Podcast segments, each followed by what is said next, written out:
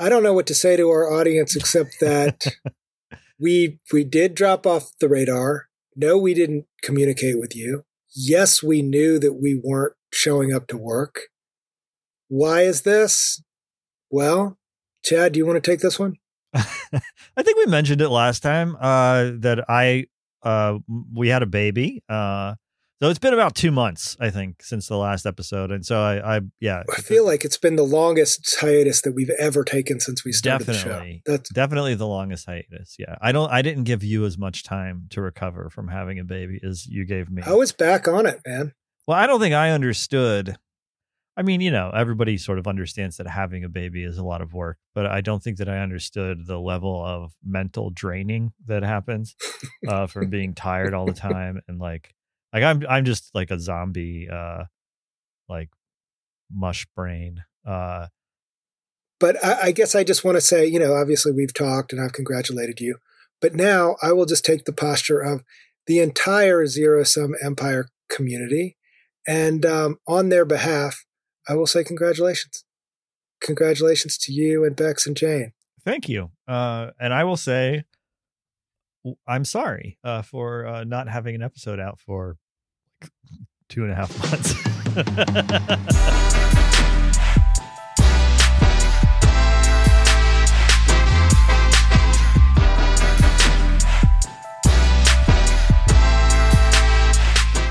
Welcome to Zero Sum Empire, the podcast that's taking a critical census of the roughly 640 mostly anonymous American billionaires.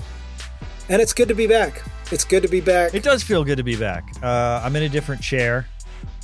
Uh, so I'm not exactly back. I'm, I'm, not getting those like nostalgic vibes of two and a half months ago when we were last here. Uh, because I had different chair, a, a, different mindset, a different mentality. Uh, I think I have the same mentality, uh, and, and probably mindset. Just a di- really just a different chair. I think. um, All right, don't sell yourself short, man. Yeah. I see some real development from my perspective, looking at you. Some real changes. Yeah. Some real growth. Yeah. Th- yeah. There has been you some know? real growth. I put on about 20 pounds since the pandemic started. it's like a lot of growth. That's not what I was talking about, man. Uh, just. I my I look ridiculous right now. I I tried to cut my own hair again and I probably did the worst job that I, I, did it three times so far during the pandemic. This is probably the worst one. I think it looks great. Um, thanks. Um, let's do the news. All right, let's do the news. Billionaires in the news.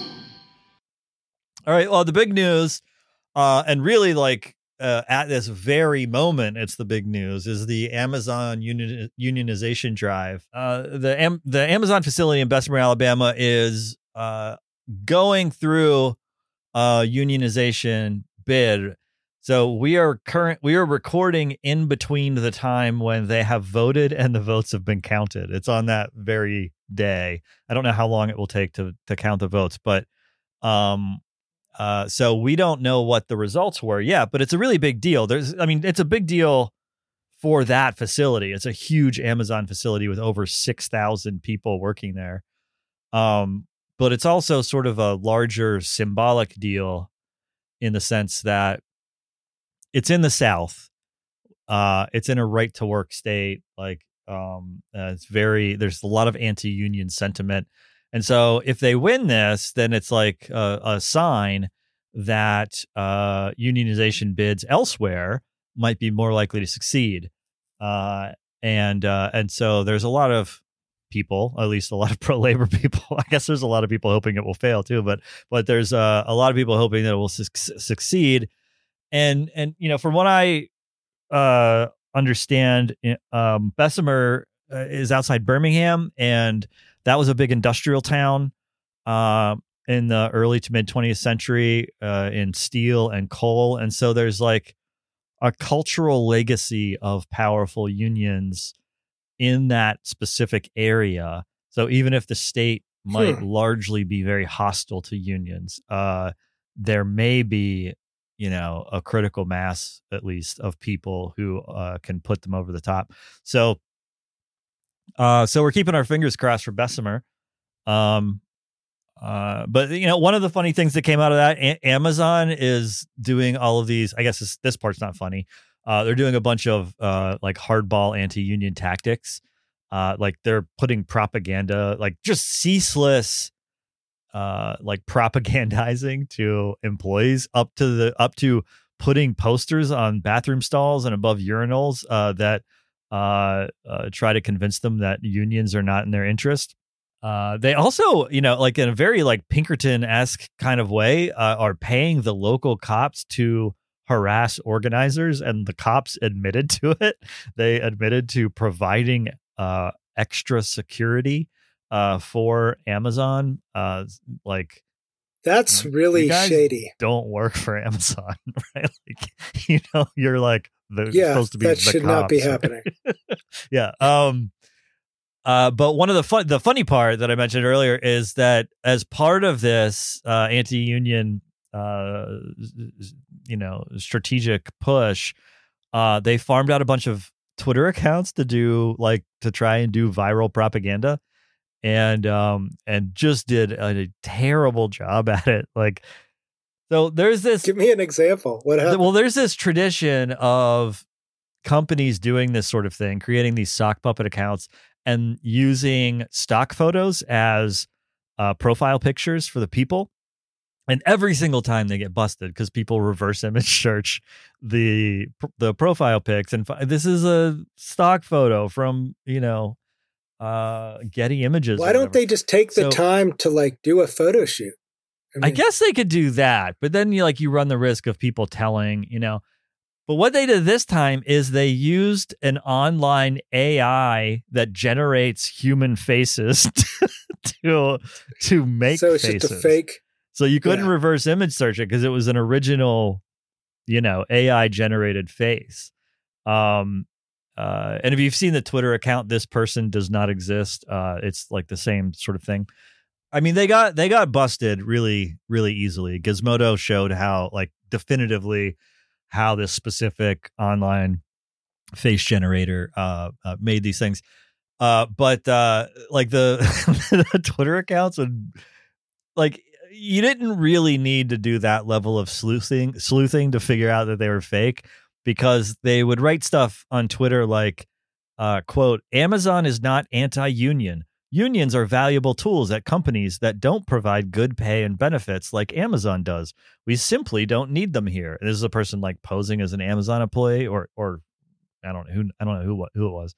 Um but uh and so like after they got busted doing this uh sock puppet propaganda uh they denied it because it violates twitter's you know terms of service or whatever and but twitter you know after the it was revealed that the faces were fake uh twitter took down the accounts but uh that same account that i just read from also tweeted there's nothing wrong with unions they work for a lot of places but at amazon i'm compensated fairly given agency and benefits and treated with respect. And a lot of the people here who want unions are, let's just say, not team players. LOL. Oh, oh, I Amazon. mean, what like what what what real human being would say that my employer gives me agency? Like that it is the most like horseshit human resources speak you could imagine. and they're like, who are they even who's their audience right like is the idea that amazon employees in the bessemer facility are going to see these tweets and like i mean it's a little bit confusing who they who they were trying to convince in the first place but uh anyway it failed. Those accounts are deleted. Uh so the bessemer story was the big story. Uh there's only one other one today uh and this is just like incredibly mind-bending to me. Um, one of the things that we've talked about a lot on this show is helicopters and the love that billionaires have for helicopters. Uh, like multiple times, helicopters and being an expert helicopter guy and being in helicopter races. Like this comes up all the time. Since we've last recorded, which, as we already talked about, was not really that long ago, a couple of months, two billionaires have died in unrelated helicopter crashes. Um, Like I, I mean, there's not that many billionaires. Uh, Okay, so so neither of these billionaires was American. There's like 650 American billionaires. Uh, globally, there's a couple thousand, right? Like, there's not that many of them. Two of them. So that is that's unlikely, but helicopters are dangerous, as we know. Yeah, I think your chances of dying in a helicopter though are I don't know what the chances are. I just, I mean, obviously, you just think of Kobe, Kobe Bryant. the Kobe Bryant. Yeah, you just maybe I wonder if maybe these are all related in some sort of foul play. They were. Um, Whoa, deep state. the first billionaire was Olivier Dassault. He was a French guy. Uh, he inherited his fortune from his father. Uh, it was an aerospace thing. He became a center right politician in France for a while. Uh, but mostly he it, the helicopter thing was not uh, just like a one off. His most of his life was flying around in like expensive and rare planes. He was like a big pilot guy. Hmm. So yeah, he he died doing what he loved. Uh, the second helicopter death was Czech billionaire Petr Kellner. Um, he was the richest man in the Czech Republic. Um, Is this the Antarctica thing? uh, Alaska. Um, Oh, but, uh, Alaska so you couldn't have been further away. Um, uh, Oh, he was uh, he was uh, heli-skiing in uh, Alaska, and um, they flew into a mountain. You know, um, seems like helicopters fly into mountains a lot, and I, I'm not an expert or a pilot, but if I was in a helicopter, I would make sure to not do it around mountains because that seems. I think dangerous. helicopters, period, are dangerous. That's what I'm developing a sense of. I guess so. I mean, yeah. Why even? Why bother in the first place? Uh, Probably because they're badass and they can go anywhere quickly. And you just feel like awesome when you're traveling by helicopter because it just makes life simple until you crash into a mountain, in which case your life is over. well, that's a good point, but I don't think I would be comfortable or feel awesome in a helicopter. I think I would feel scared and helpless. Dude, you don't have the billionaire mindset. I don't have. I don't have billionaire mindset. That's true.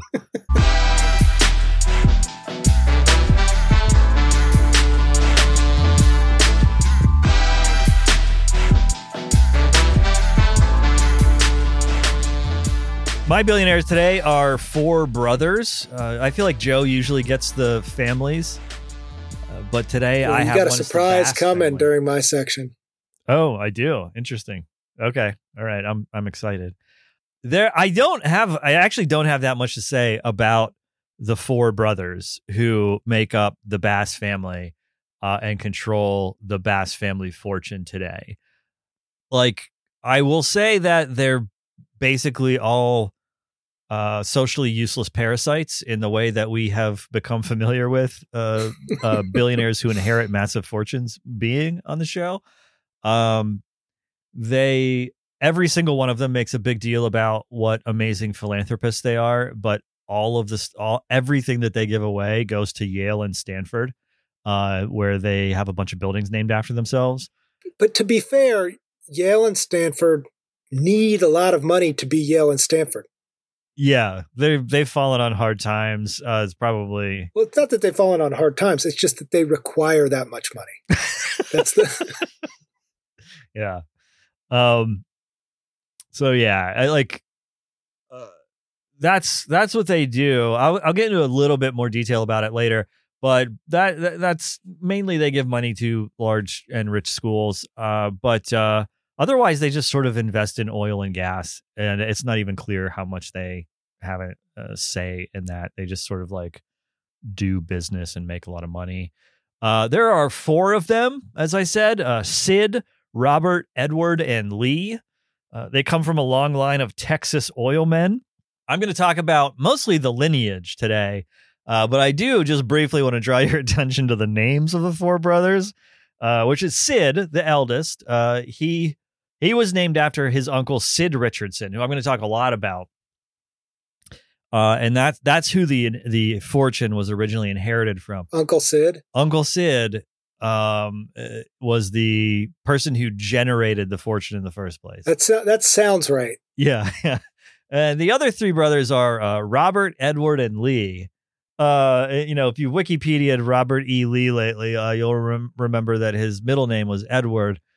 I did find. I will say that that I that I did find out that Lee is a family name uh, for these people. But I but I will also say that because Robert E. Lee was their great granddad.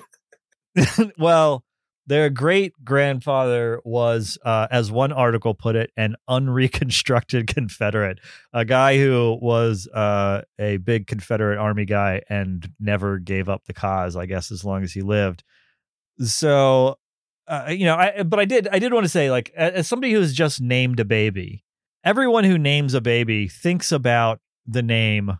These parents did not miss that their children were named Robert Edward Lee, right? Like that they that's not something that escaped their attention, right? Like Lee may have been a family name, but they knew what they were doing, right? Like like how could you not? So, uh, like I said, the, the Bass brothers inherited their fortune from their family, specifically Sid Williams Richardson. Uh, and Joe, I'm going to assume that you haven't heard of Sid Richardson. Most people That is haven't. an accurate assumption. Yeah. Um, but he was an extremely big deal in his day. Uh, and in fact, he was a, one of the subjects of a book called The Big Rich by Bryan Burrough, uh, who was a co-author of Barbarians at the Gate, uh, which is about hostile takeovers and you know American finance. Um, is a big, very important book uh, that all listeners should read. Uh, the the Big Rich, is, though, is about uh, four families who are apparently referred to in Texas as the Big Four. And they basically ran the oil business in Texas. So the Bass family was one of those families. And Bass, which is the name of the brothers now, was a name that was adopted through marriage. But but Richardson was the one who developed the fortune in the first place. Uncle Sid. Uncle Sid. And one of the other big four families were the Murchisons. And the Murchisons and the Richardsons were, uh, or Sid Richardson and Clint Murchison anyway, they were partners their entire lives from age 11 and 16. They partnered up to start selling cattle and they were partners there. So two of the big four families were, uh, were partners in business. So I thought I would read uh, the introduction of Burrough's chapter on Richardson because I think it gives us a pretty good idea of, of what he was, uh, who he was.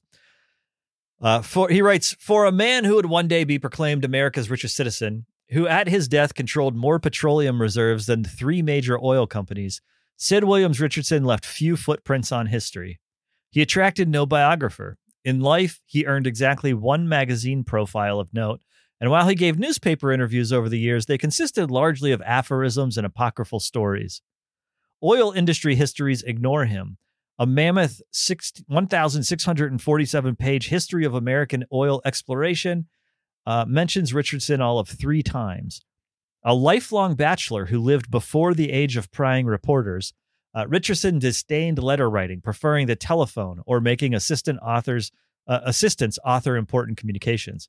One protege, the evangelist Billy Graham, once said, "Sid Richardson told me years ago, don't put anything in writing. If you use the telephone, they can never use it against you." His family went out of it out of its way to obscure the facts of Richardson's career. A portrait of Richardson hangs in the Permian Basin Hall of Fame and Museum in Midland, Texas. I didn't know that existed, but I do want to go to the Permian Basin Hall of Fame. Uh, but Richardson's is the only biographical file at the facility that is restricted, reviewable only with the family's approval. So, so let me just let me just yeah. say, like this guy came up with the original unwritten billionaire PR playbook. You know, yep. like that's why I wanted to read that. Yeah. Yeah, that's so cool. I mean, it's horrible, but it's interesting. yeah, the staying out of the public eye almost completely. So him and his partner Murchison were in the the 1940s and early 50s two of the five richest people in the United States. Nobody's ever heard of either of them. Uh, not only that, but wait till we get into it. So uh, just two de- details from that like specific passage that I read to remember. First, the implication that Richardson was gay. Uh, that came up again and again in everything that I read about him. And his his second, and I don't I don't know if it's true. I don't know if anybody does, but the you know sort of restricted personal materials, the the uh, well, the details we'll we'll get into later, but um, it seems plausible. Uh, and second, his inclination towards secrecy. So just remember those things as we go along. He was a bad student. Uh, he drank way too much. Very famous for getting in fistfights. Uh, could not hold a job. Just not not a guy who had success uh, written all over him. Uh, but what he did do well was social network. Uh, as Burroughs writes, Richardson's career would be marked by an ability to befriend those who could help him the most, uh, which, as I'll get into, is a massive understatement. Um, so his his first transaction based friendship was Clint Murchison. Uh, when Murchison was 11 years old, Richardson befriended him, and lo and behold, Richardson was 16, Murchison was 11. Murchison's father lent the 16 year old Sid Richardson uh, several thousand dollars, which in the 19 this must have been the late 1920s uh, that's a lot of money. An incredible amount of money, right? To a to a rando sixteen year old. Exactly. Yeah. um. So uh, uh, he did that for for several years. Uh, cattle trading, which like was sort of an up and a down thing for him. Uh, but then he got into the oil business and things took off. Uh, one thing to to know about these two guys is that they were very into secluded and private getaways. Uh, early on, yeah, well, it, you'll see why. Uh, early on, after they got rich, okay. um, they both bought private islands almost immediately off the coast of Texas. And the islands were right next to they were like island neighbors. Um, they're right next to each other. And they spent a lot of time entertaining wealthy and powerful people there. Very Jeffrey Epstein vibes kind of way. Somehow, Richardson befriended Franklin Delano Roosevelt's son Elliott, who had moved to Fort Worth to seek his fortune. So like Elliott was this kind of black sheep of of the you know sort of rich you know upper crust family of the the Roosevelts, and uh, I, I wanted to read this snippet about how Elliott Roosevelt spent his later years because it's like it's so it's so classic grifter mentality like these details. Uh, so a, a quote. Yeah, lay it on us. In the early 1970s, Elliott was living in Portugal with his fifth and final wife and writing a tell-all book about the private lives of his famous private lives of his famous parents. His siblings, as well as the many admirers of Franklin and Eleanor, were infuriated by his anything for a buck philosophy and flippant dismissal of their criticism. So Richardson and Elliott Roosevelt became close and then Richardson and said, "Hey, Elliott, why don't you invite your dad down for a fishing trip? Wouldn't that be nice? We can go to my private island." And this is while FDR was president. Yeah, just your random dad. yeah, it's like it would be cool. I would like to meet him. He seems interesting, and maybe eh, does he like fishing? Right, and so they go to his private oh, island. God. While FDR is there. He has a private meeting with Richardson and Murchison. Uh, no witnesses.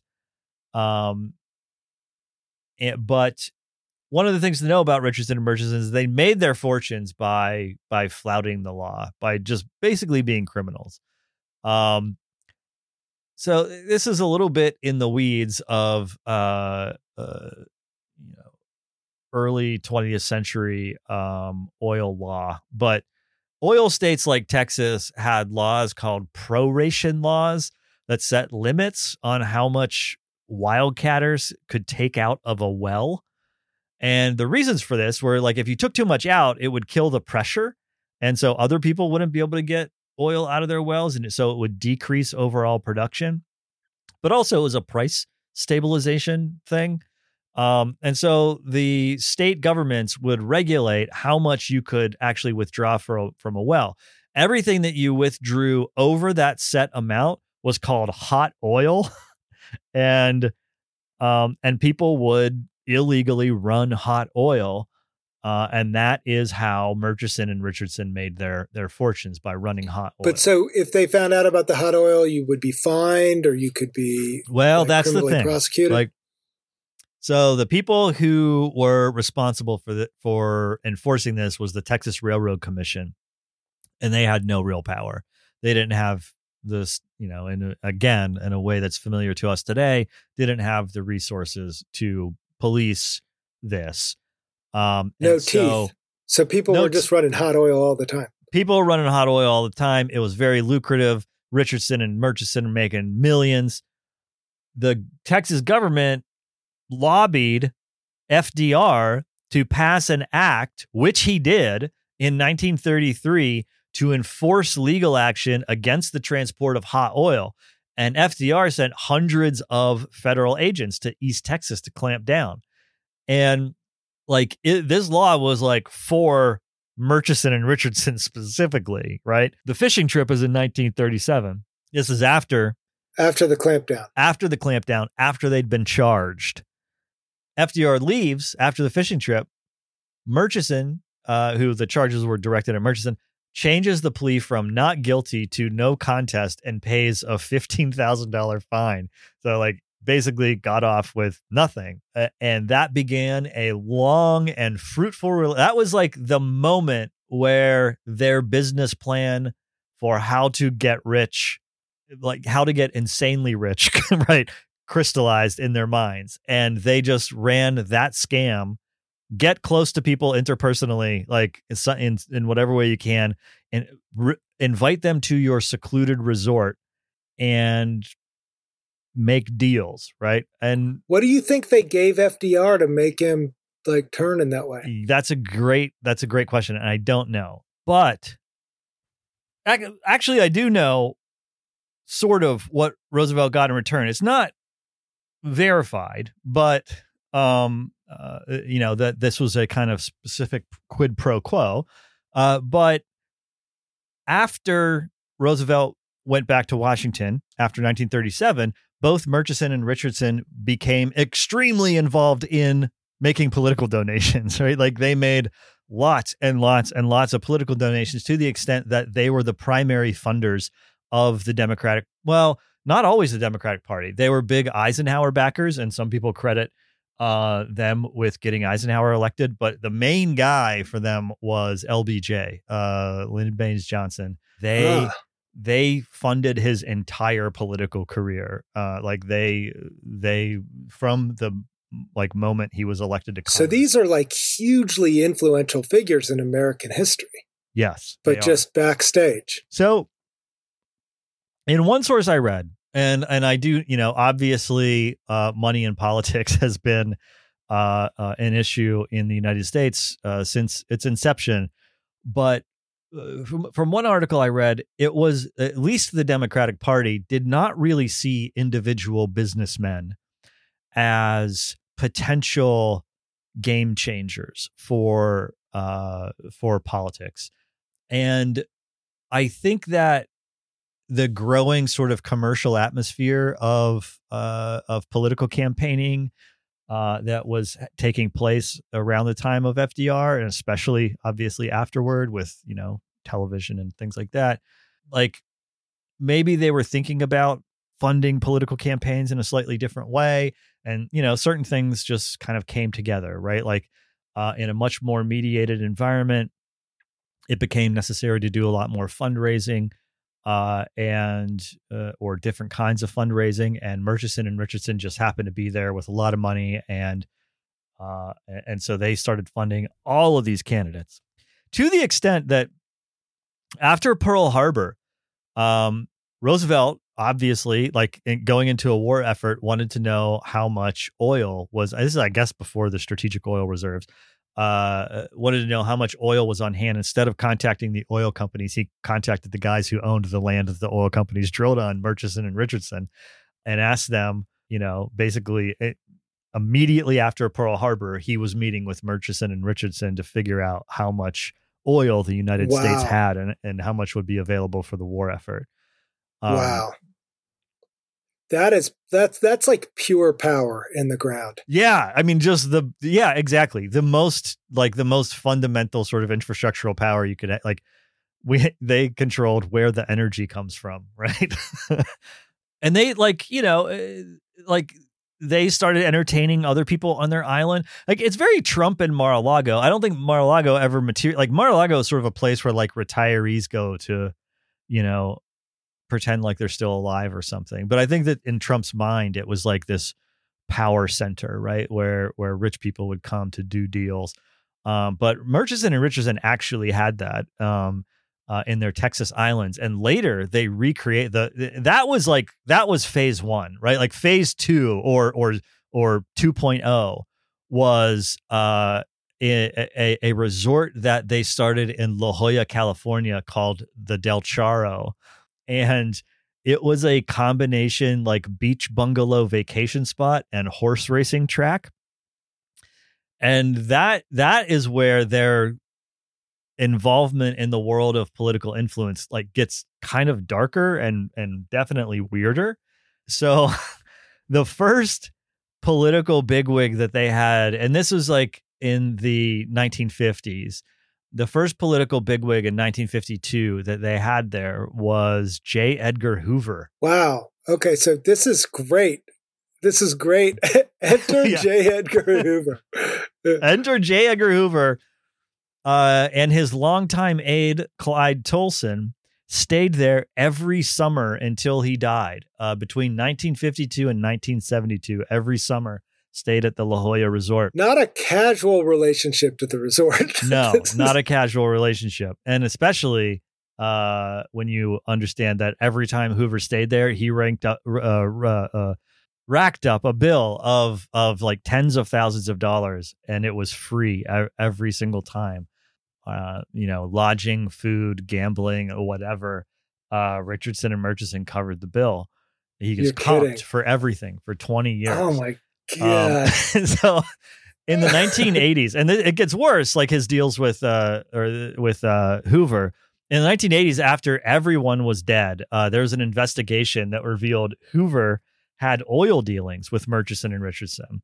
He, so he had this deal where he would invest money with their drilling companies. If the company hit a dry well, Hoover got his money back. If the well made money, Hoover made the money that the investor would make. Right. So like that's insanely just sketchy. It was there. Oh. There's there's no way. Like so, it's like a it's a it's no a one hundred percent chance I'm going to make money. A one hundred percent chance of a yeah of of at least getting your money back and you know, and he had several of these deals. So obviously some of them were meant to hit. So for like a risk averse man like J. Edgar Hoover, yeah, right, that's yeah. A, the right risk calculation. Yeah, exactly. so after Hoover made Del Charro his vacation spot, Joe McCarthy started showing up. Uh, they became very good friends with Joe McCarthy. Um, and he may have even brought his right hand man, who you might know from the Trump era, Roy Cohn. As Burroughs writes, quote, at night, sipping drinks around the pool, the oil men listened in rapt silence as McCarthy railed against communist influences in the government. Reportedly, McCarthy would occasionally jump into the pool naked. Um, and one of the things that that interests me about this is that like Hoover and Roy Cohn were gay men. Um, there are substan like you know fairly substantiated rumors that McCarthy and Richardson were also gay. Uh, and it just like I'm just like it blows my mind to imagine this scene where these guys uh, who are sitting around a pool, getting wasted, screaming about communists and how good American values are, and then just like boning until the sun comes up. It's like it's so incredible like and these people are like the people that controlled so much of what happened in the middle part of the 20th century yeah yeah States. and they yeah and they like i mean it's just like it's so at odds with itself it's just like it's so strange to think about so anyway they they they used their friendship with hoover to their advantage in many ways they even and I don't have like all of the details here. I mean, I don't want to get into every side story, but at one point, they were shaking down the mafia by threatening to sic Hoover on them if they didn't give them like a sweetheart deal on land. Like, so they were extorting. So they're like the above mafia. the mafia. yeah, they're like, listen, we're buddies with J. Edgar Hoover. Do you want the FBI investigating you? Like, and they would just do that, right? And um, here's a, this is a good grift. Um, one of the schemes that they worked up and Hoover was involved in this, was to turn the La Jolla Resort into a nonprofit. And they said that they would give 90% of the earnings to the boys' clubs of California. but they were trying to figure out a way to make their horse racing track, a gambling establishment, into a nonprofit organization so it was tax exempt, which they did. And they named their nonprofit uh, Boys Incorporated, which is amazing and really funny. But like, so it was it was meant as a scam, just like a straightforward tax scam. But also they had like a, a second objective, which was to rehabilitate like there was a stereotype about like brash, classless Texas oil men sort of taking over, circulating the culture. And so they wanted to show that they were good citizens. And so they said that they were doing this, and the New York Times printed it on page one. Uh, this reporting about their phil- philanthropy, uh, but uh, unfortunately, uh, they never gave any money to the boys' clubs, uh, and in fact, only made plans to buy five more racetracks and do the same thing. Uh, and then when those deals were going through, it triggered the IRS, and they clamped down on them, and they somehow forbid them from buying the other racetracks. And also, they had to end up giving actually a million dollars to the boys' clubs. Uh, so they kind of got bid on that one. But I mean that that was basically nothing because they were they were billionaires back then, probably or close. Yeah, to yeah. I mean, it was nothing. Um, but oh yeah, so Hoover, the plan was, and Hoover was down with this. Um, that uh, Hoover was going to be the director of Boys Incorporated after he retired from the FBI. Um, and uh, one imagines that the salary would be very large. It's just so crazy to imagine that that's how power, that's what power looks like. You know, it's Yeah. probably not that much different today. It's just like, very classic you- boys club, like to the like a boys club that was literally called Boys Incorporated, right? Like, you know, like- yeah, that's amazing. yeah. That's amazing. Um, so like everything that they did to amass their fortune was illegal in some way. Um, like they they sucked. The other, you know, one of the things that I was wondering about, right, like, is to what degree were these bungalows? I mean, they were friends with J. Edgar Hoover, right? Like, to what degree were these bungalows, uh, compromat generation devices, right? Like, how much were they blackmailing people? Like, you know, what you could one can only imagine. The the imagination runs wild. But um, so that was uh that was him, Sid Richardson Bass. Um, a hard drinking, fist fighting Texas oil man who cheated his way to the top. Uh, That was a fascinating story. it is fascinating. But that, that's the end. And so everyone else in his whole damn family is the world's most boring person. Everyone else went to Yale for undergrad, went to Stanford Business School, once in a while Wharton, and then just became a person who did nothing except boat and probably helicopters, uh, mostly boats and horses though, and and just sort of shit around. So how do we how do we how do we rate these people? I, well, I'm not ready. To, I'm not ready to go to the rating yet. I'm not ready to go to the rating yet because I do want to talk a little bit about the uh about the rest of the family. I haven't mentioned the brothers yet. Um, so obviously, you know, Sid Richardson, uh, as a person who never married, uh, he didn't have any children, right? So his nephew, uh, Perry Richardson Bass, is the one who got the fortune, and he's the one who had the four sons that inherited the fortune from him. Uh, the eldest of the four sons is Sid Bass. Uh, he went to Yale and Stanford. He invests in oil and gas. Uh, the only thing of note about him is he was the largest largest shareholder of Disney in the 80s and 90s, but had to sell in 2001. Uh, and uh, I'm sure he wishes he still had that. There is one brief story uh, that is really weird involving him, and that's that uh, his ex-wife was, uh, or, or no, I'm sorry, that's not him. That's a different brother. Uh, Sid was he was briefly in the rich person tabloids because he like very scandalously divorced his wife of many years to marry an Iranian socialite. Um, and uh, oh no, no, uh, the the thing I was thinking of it, it was him. Sorry, I'm revisiting my notes here. His his first wife was taken hostage by her ex butler and injected with a substance that he said was a deadly virus and said if she didn't pay him 8.5 million or if he she paid him 8.5 million dollars he would give her the antidote to the virus uh so uh, that didn't i don't it, it the, there are no details about what went down in between the butler saying give me 8.5 million dollars and and him being arrested but somehow it didn't work and he got caught. yeah i was assuming it didn't work out for the butler no the next brother robert is maybe more boring he also went to Yale and Stanford.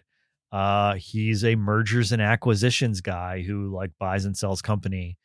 Uh, I don't understand why we're talking about any of these people, but keep yeah. Talking. Well, we gotta get we gotta we gotta talk about the brothers because that's who I was assigned. So I'm just giving you a brief rundown.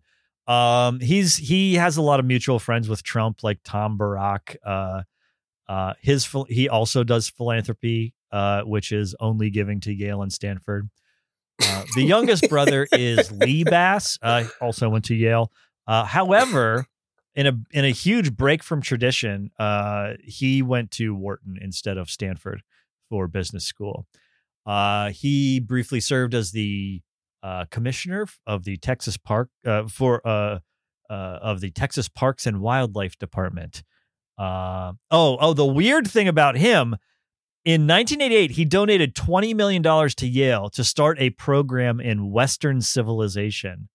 Uh, Yale ended up returning the donation because the faculty protested having a program that like studied Western civilization. Yeah, what like, year was this? Nine, uh, 1988. So like he was on the Western chauvinist train way early. Um, yeah. Well, or way late. I mean, it's, I, I look at. Well, yeah, yeah, yeah. In the interim period where maybe people weren't talking about as much. Um, but like, anyway, he sucks. They all suck. There's one more brother, and I saved him for last because he sucks the least. Uh, even though he still kind of sucks. He was actually sort of in the news recently. If you saw the Biosphere 2 documentary that came out last year, then you might remember that Ed Bass was the billionaire who funded the entire thing. Um, I have um, not seen it.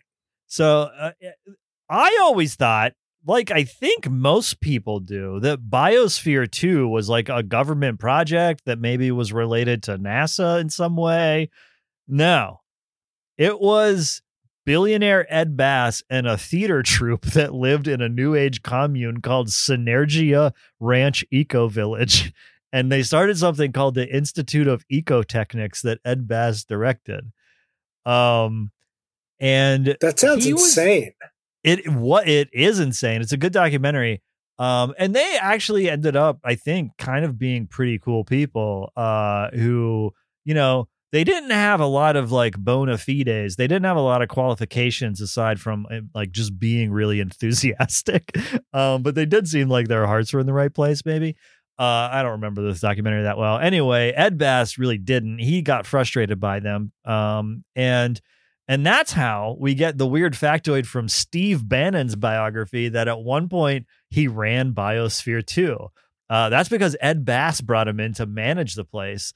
Uh, Ed because, Bass brought in Steve Bannon. Yeah, because the theater troupe, you know, like costs went out of control. Um, and Bannon Bannon was brought in to like get it get costs down. Uh, he was unfortunately unable to save Biosphere 2, but but while he was there, he was able to get conf- uh, accused of sexual harassment by several women. Anyway, I don't really have a closer here, uh, other than we got to um, rate the people. We got to rate. Yeah, we got to rate them. Um, I mean, just like they're they're nothing people. They they do zero philanthropy other than giving to large universities. They do they just invest in oil and gas bullshit. They didn't do anything to earn the fortune in the first place. They're parasites. They're they're barnacles. It seems like five. Like I'm just trying to take your cue on these on these ratings. It's like a three should be bad. A five is pretty bad. Seven is egregious. Body, seven is where the body count starts, like the like the direct body count starts being a calculable. Direct direct yeah. body count is eight, nine, ten. Yeah, yeah. Seven yeah. is seven. seven is pre body count, but contributing to a structural situation that leads to body count. Yeah, yeah, yeah. And I mean, and these guys are, you know, like they're they're just mini Koch brothers. They're still doing oil and gas stuff, you know, like I mean, they're they're pretty bad, but like you know, in terms of like, I want to say six. They're I want to say six because of old money and Sid is bad. The origin story is very dark, very bad. I, I want to say crime. six. Yeah, six is good. I I'm comfortable with six.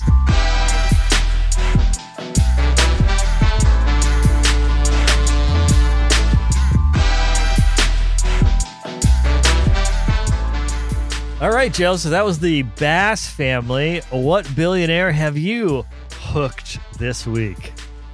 Oh my god! What? I really wish you hadn't have done that. That was bad.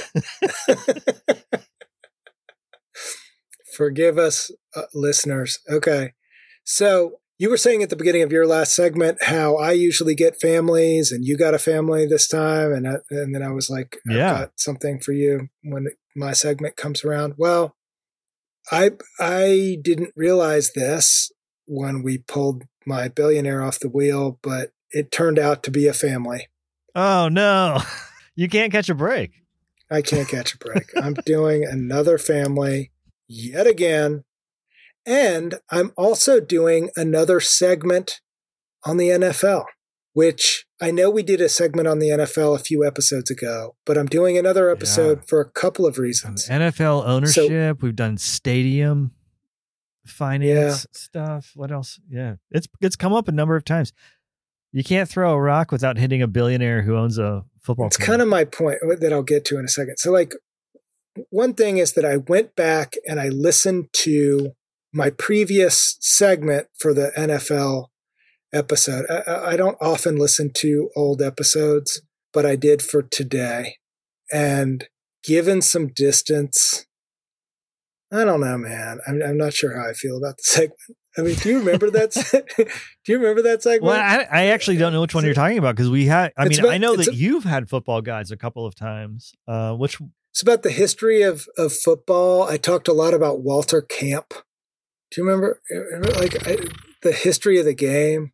I do remember you talking about that. I don't remember the name Walter Camp though. Yeah, it doesn't matter.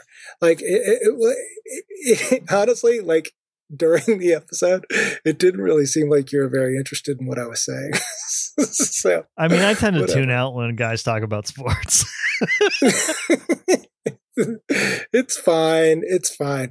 I mean, like there was maybe some interesting things. Maybe it was not one of the better episodes, but like the other thing that I wasn't really satisfied with was my handling of racism. So, like, I touched on it. Oh, no. Are you going to do an apology? Are you reading from your notes app and doing a public apology for something? No, it's not a public apology.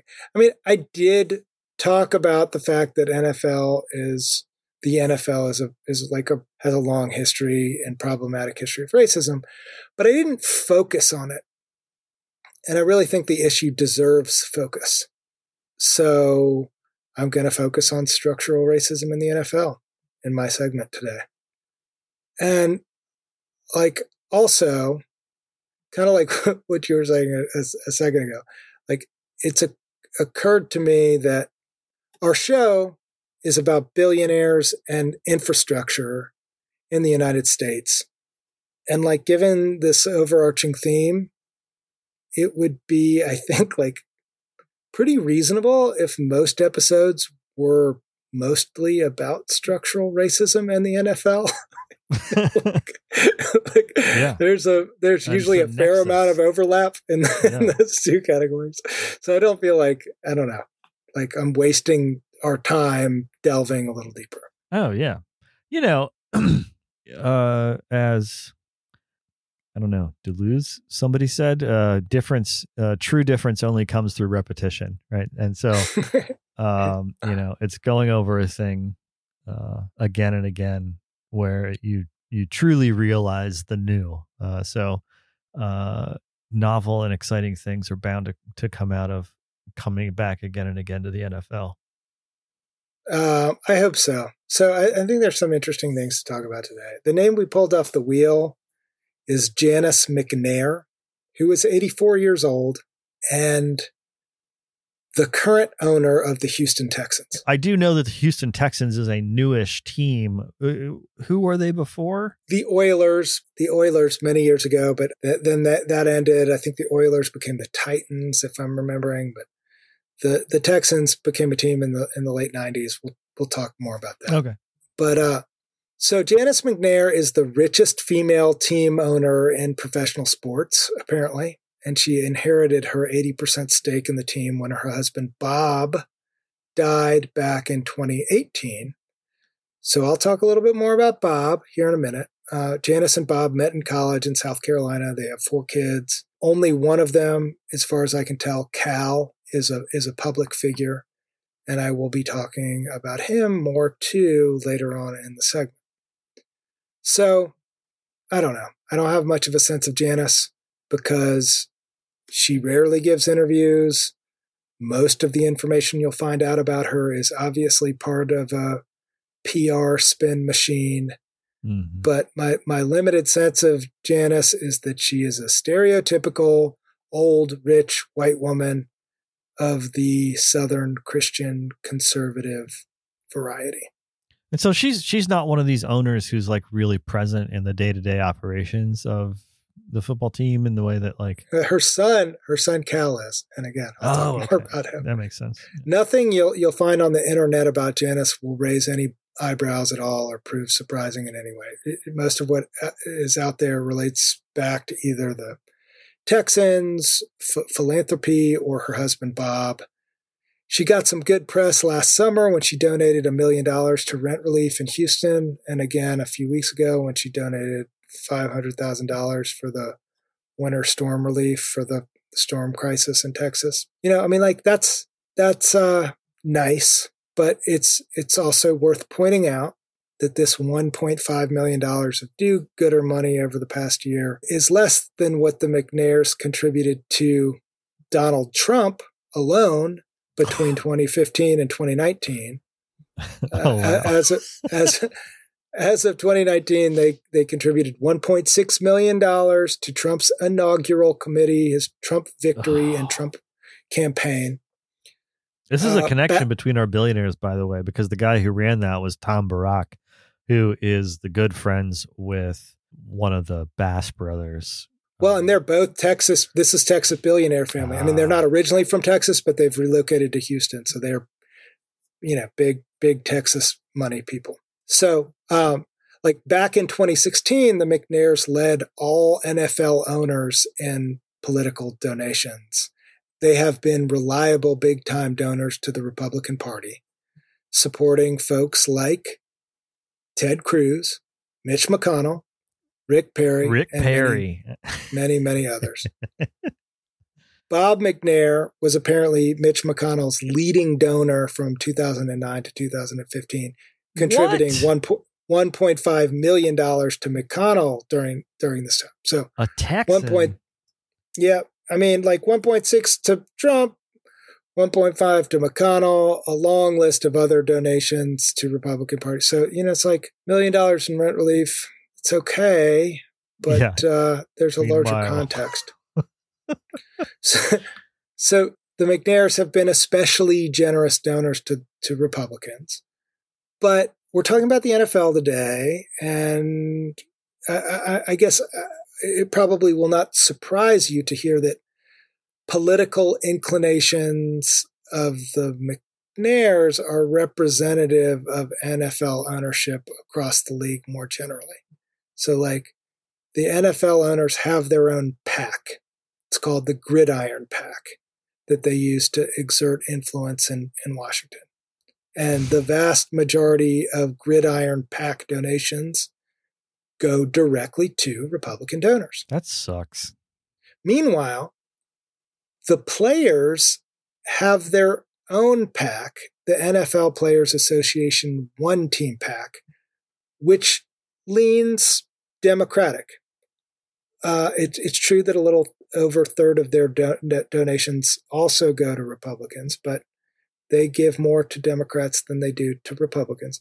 It's so it is so crazy how the most visible front of class war in our society is professional sports now. Well, like, that's what we're going to talk about today. That's I mean, that's so, what I'm focusing like, on. Class, class, and race war. Well, you're doing. I guess you're doing a good job at forecasting what you're going to talk about because you just made me. You made me think of that.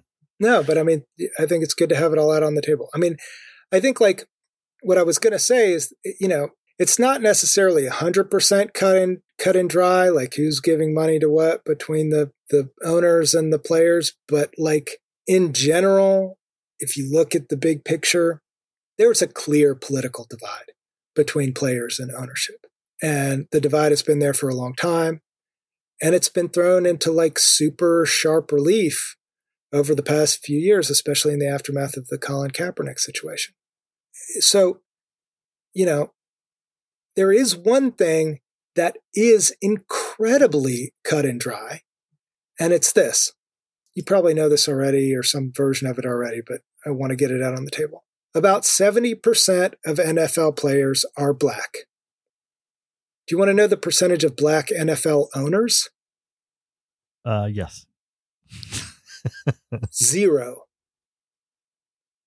Of the 32 majority owners in the NFL, only two are people of color Kim Pegula and Shahid Khan. Neither is black. So, no black majority owners in the NFL. NFL owners or NFL players are 70% black as of 2020. Okay, more on this later. Let's talk about Bob McNair. Bob McNair was a self made billionaire who had several failed businesses before striking it rich in the energy business. Somehow in the early 80s, he started Cogen Technologies, a cogeneration power company. Cogeneration is apparently an energy efficient process that generates electricity and heat at the same time. Do you know about this? No, but that makes sense. I don't, I, yeah, I mean, I, I know nothing about it. We're not going to talk about it. Maybe another episode. Who knows? Bob wound up selling the company to Enron in 1999, a couple of years before Enron exploded. And that same year, he was also awarded the NFL franchise expansion team for Houston. Houston had had the Oilers years before. They didn't have a team anymore. He gets approved for this team. And the team is now the Texans. Question Is there any other state that just named their NFL team after their state? I don't know. I can't think of one. So, Texas fans are likely to know about Bob McNair and the McNair family. If you live in Houston, you probably know about them because they're a well known family down there. And if you're big into the NFL, you might know about them because you geek out on NFL things and you know about all other NFL owners, and so you know about them.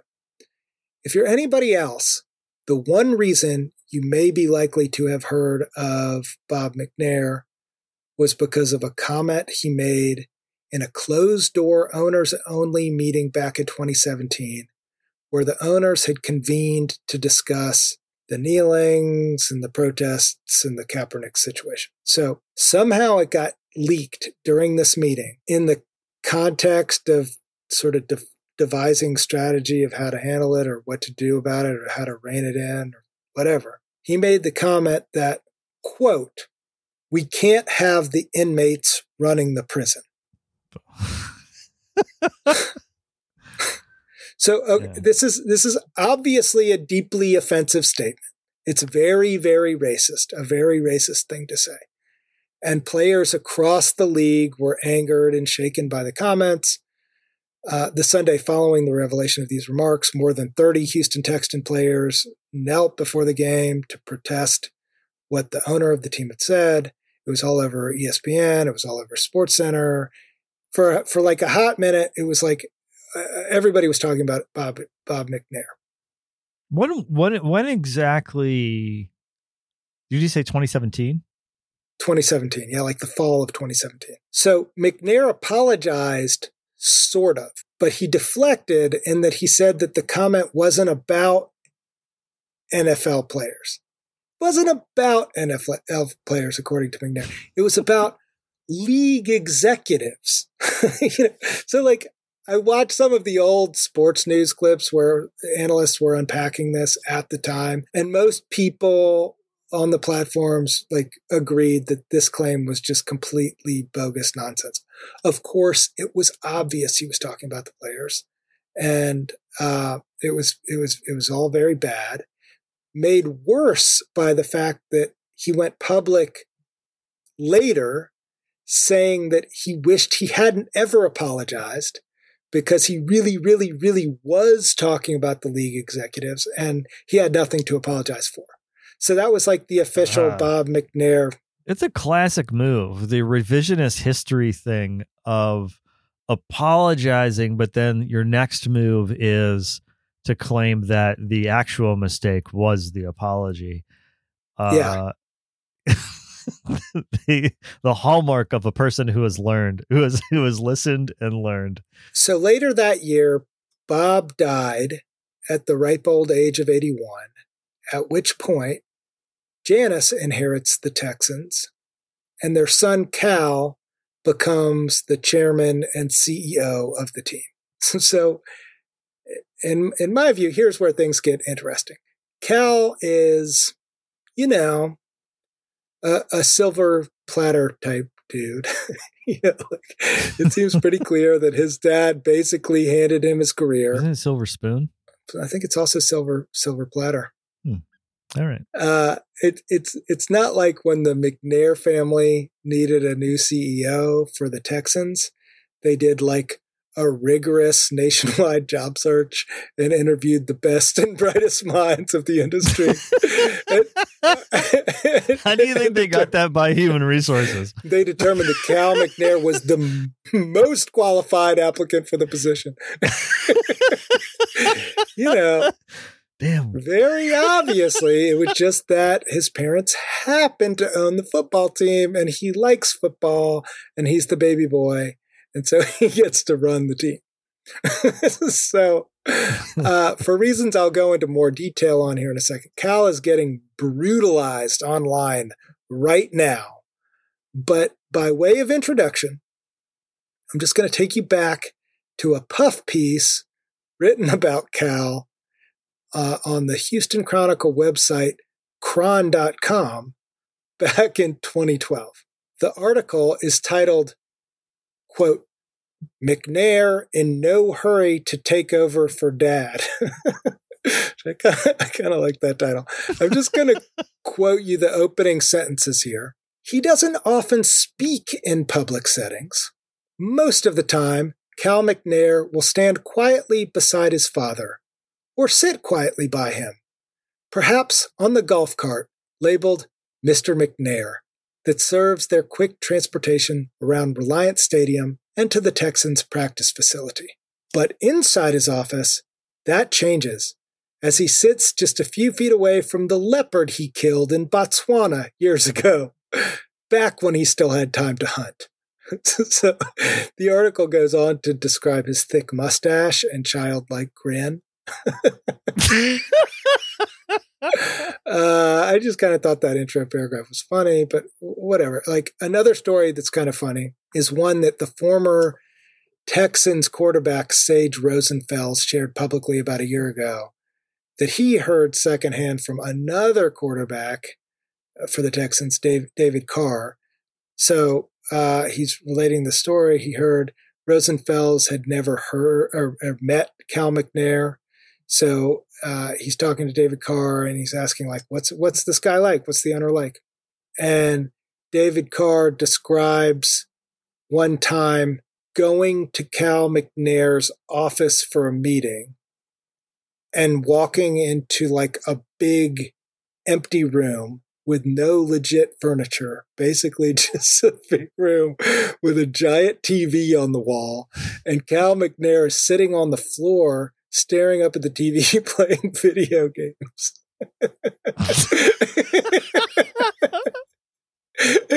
like evidently that's Cal. Guys really do be living like this. Yeah. yeah, that's his deal. But like like that's everything up until now is uninteresting. I'm now on to the good stuff as far as I'm concerned. like like I mentioned a moment ago, like Cal Mc, McNair is getting brutalized online. Why is Cal McNair getting dragged so hard right now? Well, the general level answer is that the Texans suck.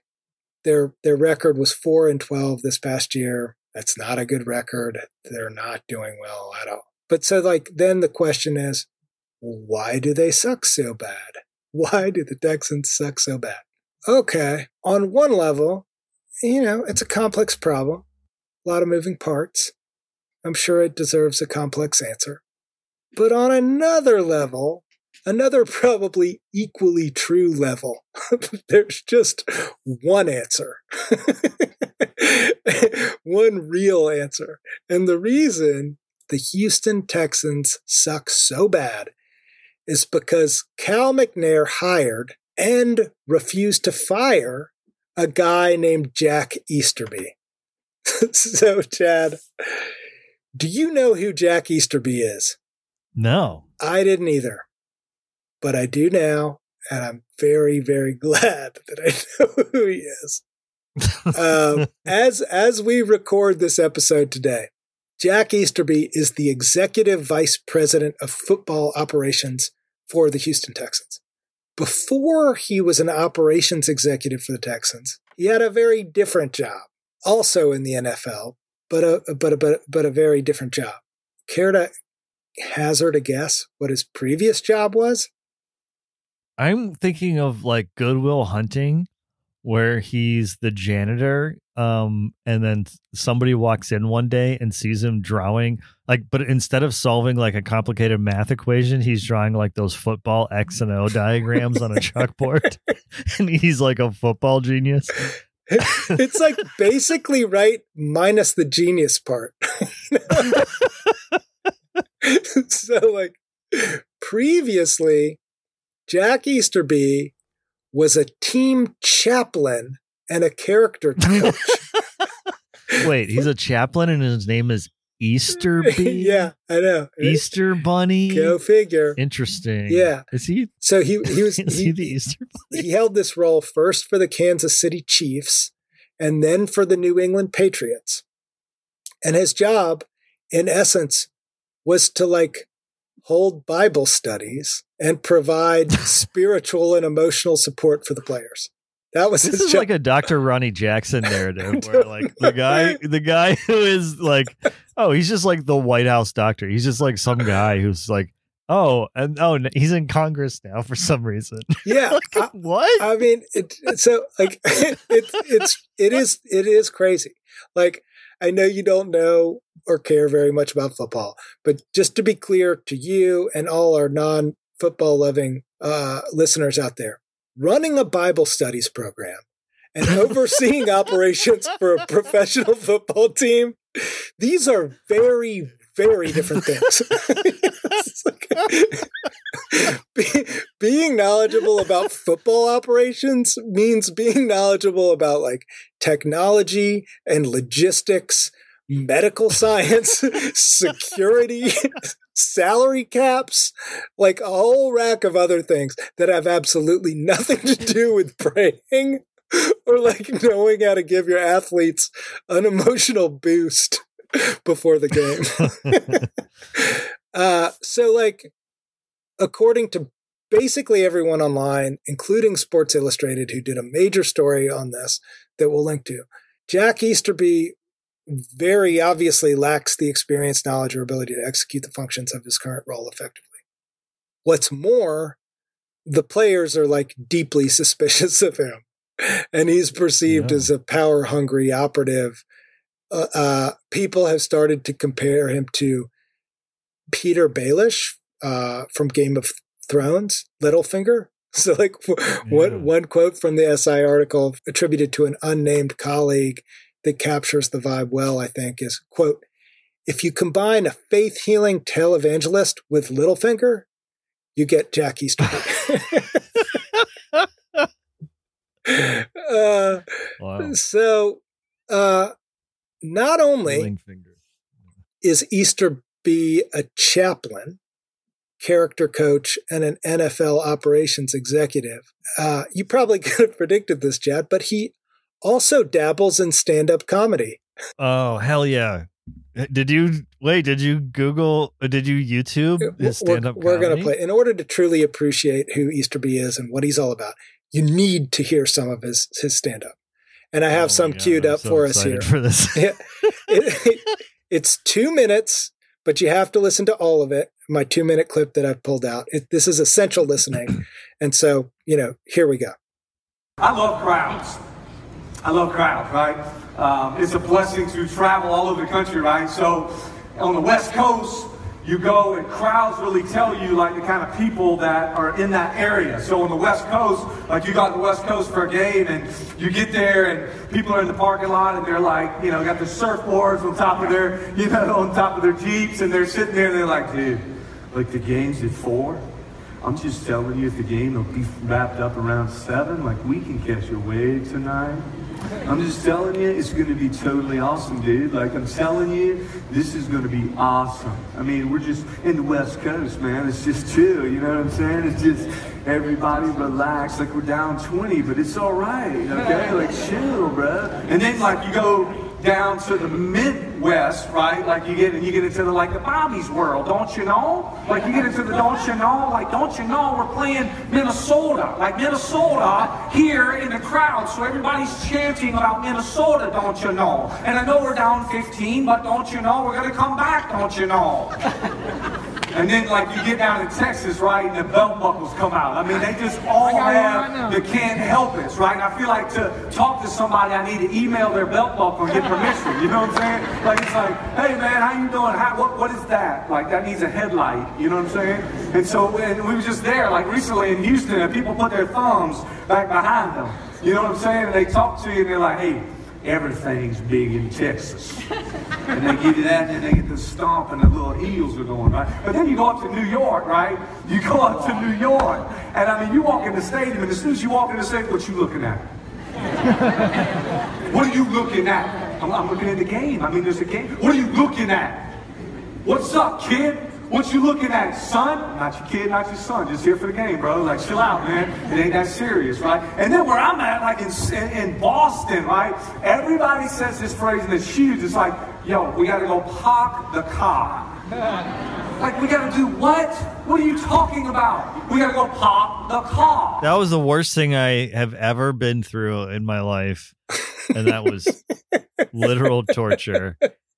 That was a guy that was the guy who like watched an old Richard Pryor tape and was and was very entertained by the brothers be doing it like this and honkies be doing it like this and thought that was the funniest shit that he'd ever seen and it was like i need to be able to do that too but i am a white guy and so i can't and it's I, 20 yeah, it's, it's, yeah, it's 2020. So how can I do this, but not, but not, but do it in a way that's like somehow he and he still ended up being incredibly offensive, but like, but you could tell what he was doing, right? Like he, he was trying to just do that bit, but uh but not do it in a way that would offend people yeah i mean it was a preamble to a sermon he does like preaching things and so he was in a church but this is part of his stand-up bit and like I think the thing to really focus on here is that this guy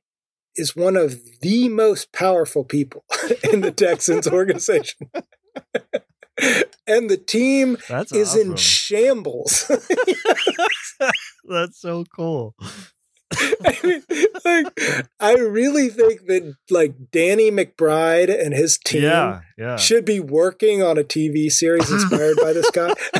like, it is. It's it's Eastbound and Down meets the Righteous Gemstones. Yeah, yeah. Like you could really have a lot of fun with this. It's incredible. And yeah, and the I mean the the the fact that he's an aspiring stand-up comedian, it just like fully rounds out the character. it's amazing. He's like he's like at the highest level of the NFL, but he's like, you know, man, this just doesn't. It's just not fulfilling for a guy like me to be like. I just am. It's like logistics.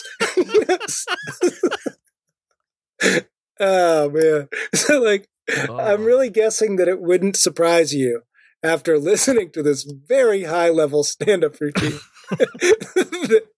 that uh, that certain players on the Texans have have voiced concern over the fact that Easterby has made some racially insensitive comments and Huh. uh, made use of inappropriate black stereotypes. I'm guessing that that probably would not surprise you. I find that hard to believe. Do you? I mean, like my my question is like in a league that's made up of 70% black players, why would you make this guy the character coach? you know, like yeah, that's a good question. like the answer very obviously is because white owners who hire him don't care about structural racism. They don't think about it. They probably don't know what it is. There's no other explanation. So, like, even if Jack Easterby weren't as of- offensive as he very obviously is, it would still be offensive to hire him for the roles that teams have hired him for. Let's set aside the fact that he uh, appears to be totally ill equipped for his current role as operations executive. He should never have been hired as team chaplain. know, like, like the whole point of that job is to be relatable to players. You can't convince me that he's the most qualified person for this job. Like, it's just not the case. yeah. Um, but you know who you can convince of this, Chad? I you know what I just you know, oh my god. I just this is uh completely off the wall, but I just learned a, a term today uh that was coined by uh the absolutely horrible human being Scott Adams, uh, author of the Dilbert comic strip. Uh it's called the Dilbert management principle. And the idea is that the the fuck ups in an organization keep getting promoted because people want to take them out of the workflow. So it's like everybody wants to get you promoted if you suck at your job because they want you they they want you to stop messing things up for them. Maybe that's what happened. He was so bad at being chaplain, they had to promote him to, to running the organization. I no, that, that's that's kind of an interesting theory, but it's still like at a certain point you need to be hired by someone at the very top who's like, you know what, I believe in you, and that person for Jack Easterby was Cal McNair. I mean, and other people before him, but but Cal McNair loves, loves, loves, loves Jack Easterby. Hmm.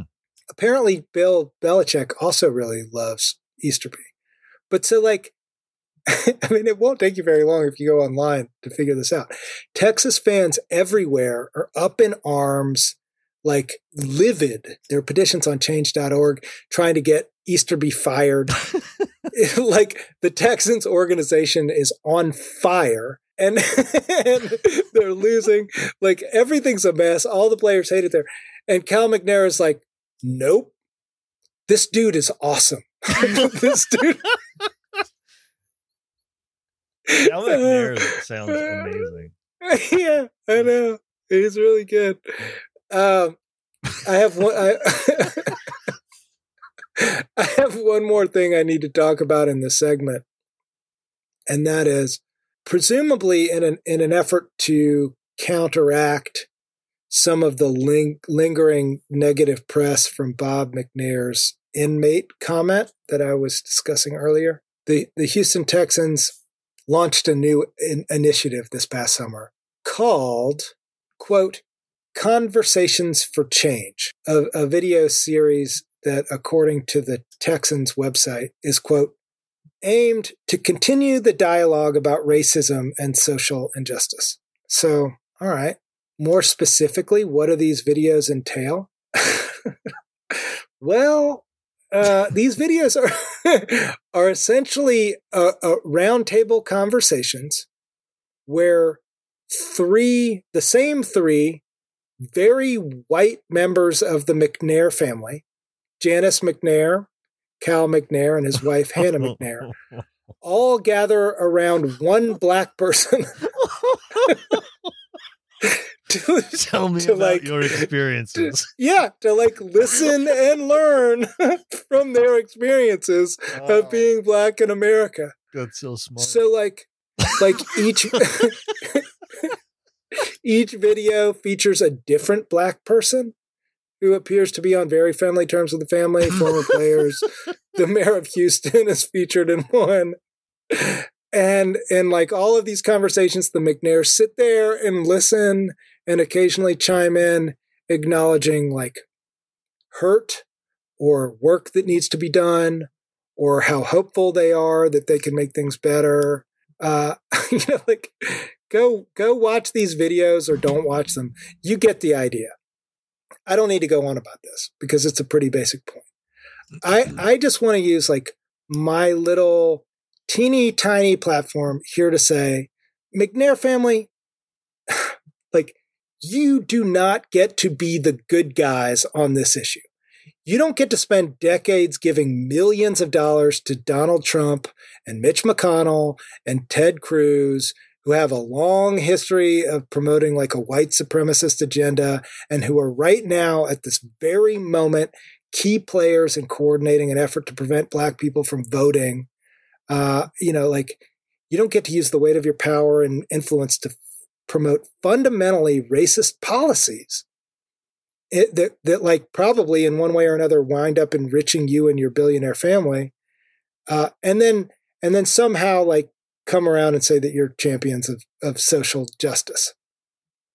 You know, and like we've had many conversations along these lines before on the show, but it's kind of like the old Ray Dalio strategy we talked about way back when, where he calls for taxes on the rich so that you seem reasonable, so that people don't take a hard look at economic injustice for what it re- really is. I mean, like like you just take a step back for one fucking second.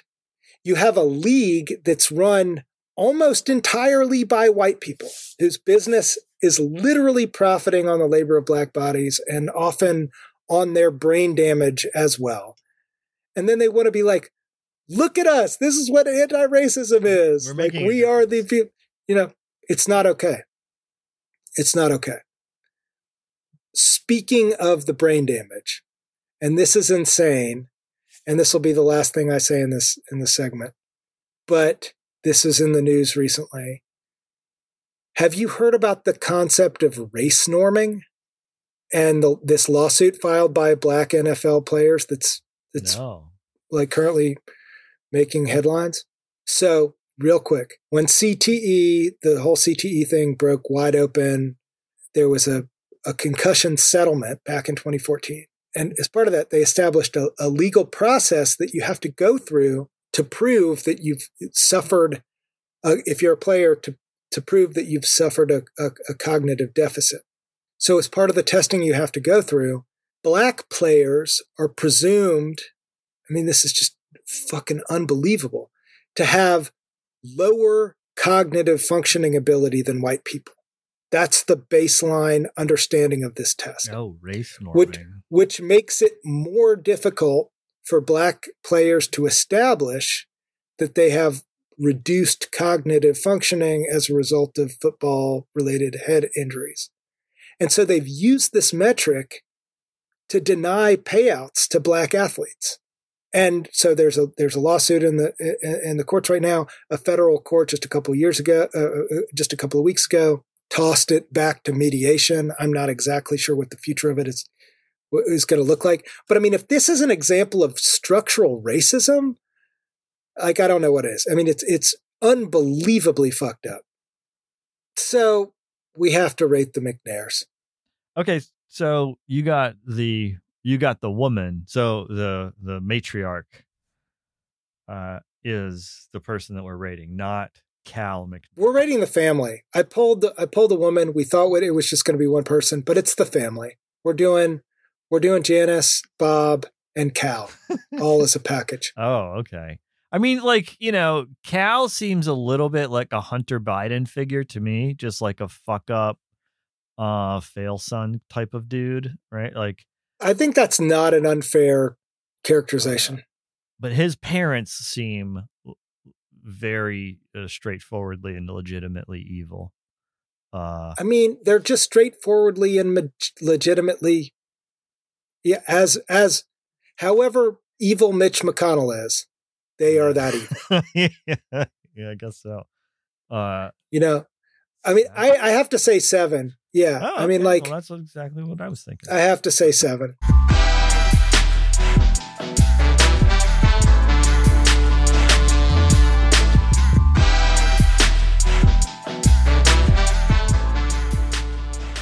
Right, so now we're at the very end of the show, and we do what we have to do at the end of the show, which is pick our uh, billionaires for next episode. So Chad is the man who spins our roulette wheel. Here we go.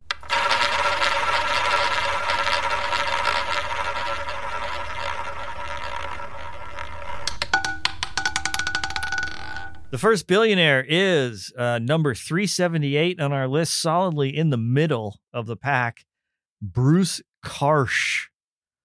Uh, he is a private equity billionaire. Oh man, this guy looks like uh, he looks like uh, like the picture that comes with a frame, just a blank, a debt investor. I mean, this is just all financial stuff. Ugh. All right, Yeah, Karsh, yeah, financial, yeah. private equity, Karsh. nonsense. All right. All right, okay, spin it again. I hope the next one's not interesting because we're gonna fight over it. Uh, all right, rolling again.